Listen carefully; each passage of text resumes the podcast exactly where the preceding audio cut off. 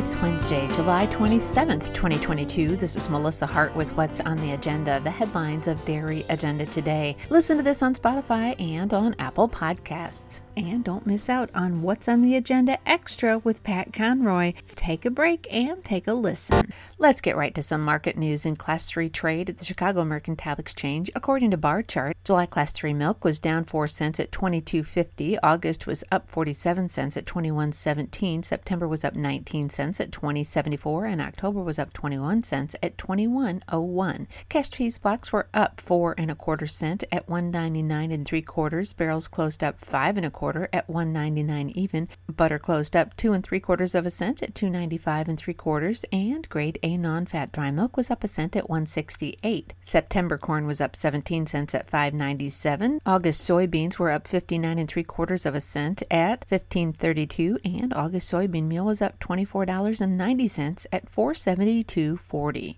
Yesterday, we were at the Elkhart County Fair. For their 4 H dairy shows, you can watch the entire show from beginning to end on the Dairy Agenda Today YouTube page. The results are in the news feed on the homepage. Tomorrow is the beginning of the Ohio State Fair. The junior shows for the Holsteins, the Red and Whites, and the Ayrshires. We want to thank some of those show coverage sponsors for making that possible for us Bill Lund and Associates, Todd Bricker with Byron Seeds, Evan Kiko, Stan Mardale Express Holsteins, Tag Holsteins, Gunkelman Family Farms, Plainfield Farms, Ackley Registered Holsteins, Walnut Hill Feeds and Greg Cornish, Peter Vale, and we will be live streaming the event, which is sponsored by Ayars Family Farm. Thanks to all of them for making it possible for us to be ringside at the Ohio State Fair beginning tomorrow. Tune in to our live stream on our Dairy Agenda Today YouTube page.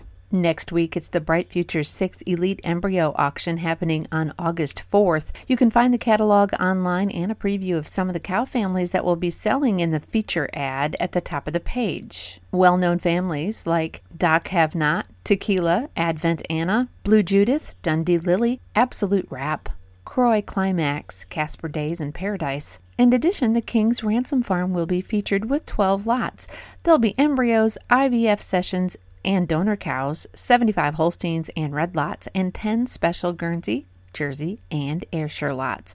You can find all of the details of the Bright Future 6 Elite Embryo Auction happening live on cowbuyer.com on August 4th when you click on their link in the featured sales list or on the Bright Futures banner ad. Two days later, it's the Don Sure Farm Complete dispersal happening in New York. Cowbuyer will be providing online bidding. Find details of that sale when you click on their link in the featured sales list. Now, making headlines on Dairy Agenda today, there are going to be expo seminars that answer essential dairy industry questions at World Dairy Expo. Career Connections are continuing to create opportunities. The Robert H. Rumler MBA Scholarship Award was given to Jacob Aachen and the DAT People's Choice Question of the Week. Make sure you check that out and let us know what you think. Now, on the Just for Fun department, today is National Scotch Day, Walk on Stilts Day, Take Your Houseplants for a Walk Day, Norfolk Day, and National Chicken Finger Day. There you go. That's a good idea to go to Raising Cane's or Chick fil A or McDonald's. That's what's happening on this Wednesday, July 27th, 2022. This is Melissa Hart with What's on the Agenda, the headlines of Dairy Agenda today, and I hope you have a great day.